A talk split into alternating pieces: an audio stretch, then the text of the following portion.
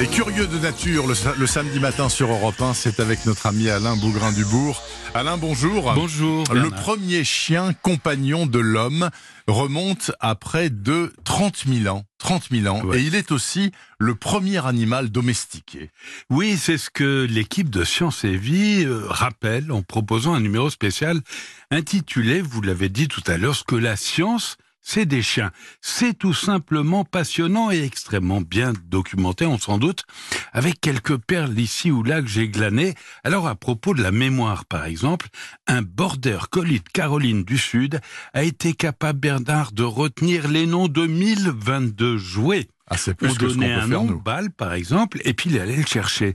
Cela dit, il faut savoir que la plupart des chiens est capable d'apprendre au moins une centaine de mots. Et on dit que l'olfaction figure parmi les sens les plus développés du chien. C'est vrai Alors ça, ça, je confirme, le bulbe olfactif des chiens représente 33% de leur cortex cérébral contre 5% seulement chez l'être humain. En fait, ils possèdent 200 millions de récepteurs olfactifs contre 5 millions chez nous.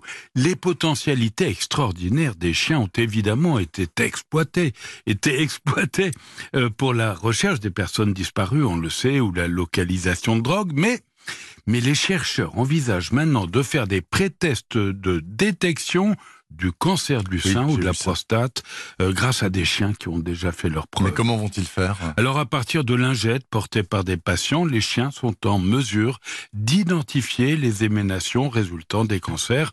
Autre usage singulier, il existe maintenant des chiens capables de détecter les punaises de lit. Génial. Avec un taux d'efficacité de 95%.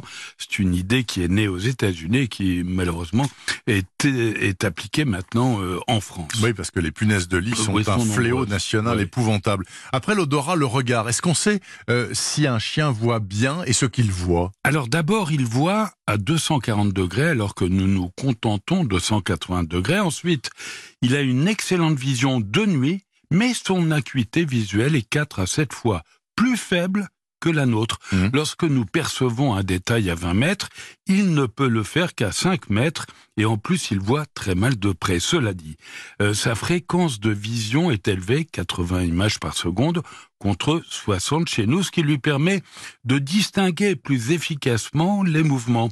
Dernière information, il ne verrait ni le rouge ni le vert, ce qui rendrait à ses yeux le monde plus terne, mais, mais il ne voit pas en noir et blanc, comme on l'a souvent prétendu. Et pour conclure, Alain Beaugrain-Dubourg, est-ce qu'on a la certitude que euh, toutes les races de chiens descendent du loup? Alors Moi, ça, je dirais ça que fait non, parce que le chihuahua Ah microscopique, bah oui, non. mais l'origine fait plus aucun doute, mais c'est l'évolution des races par les manipulations génétiques euh, qui a conduit à générer aujourd'hui 349 races différentes. Quant au nombre de chiens, ça vous intéresse, Mhm. il serait 800 millions à 1 sur la planète, dont moins de 250 000 d'entre eux sont des chiens de race qui vivent essentiellement, on s'en doute, dans des pays riches. Avez-vous un événement à nous recommander pour la semaine à venir Oui, de les derniers jours de l'exposition Libre et sauvage dans le Perche, une quarantaine de photos admirables faites par l'enfant du pays, Christophe Aubert. C'est à l'écomusée de Saint-Cyr-la-Rosière et c'est gratuit jusqu'à 18 ans.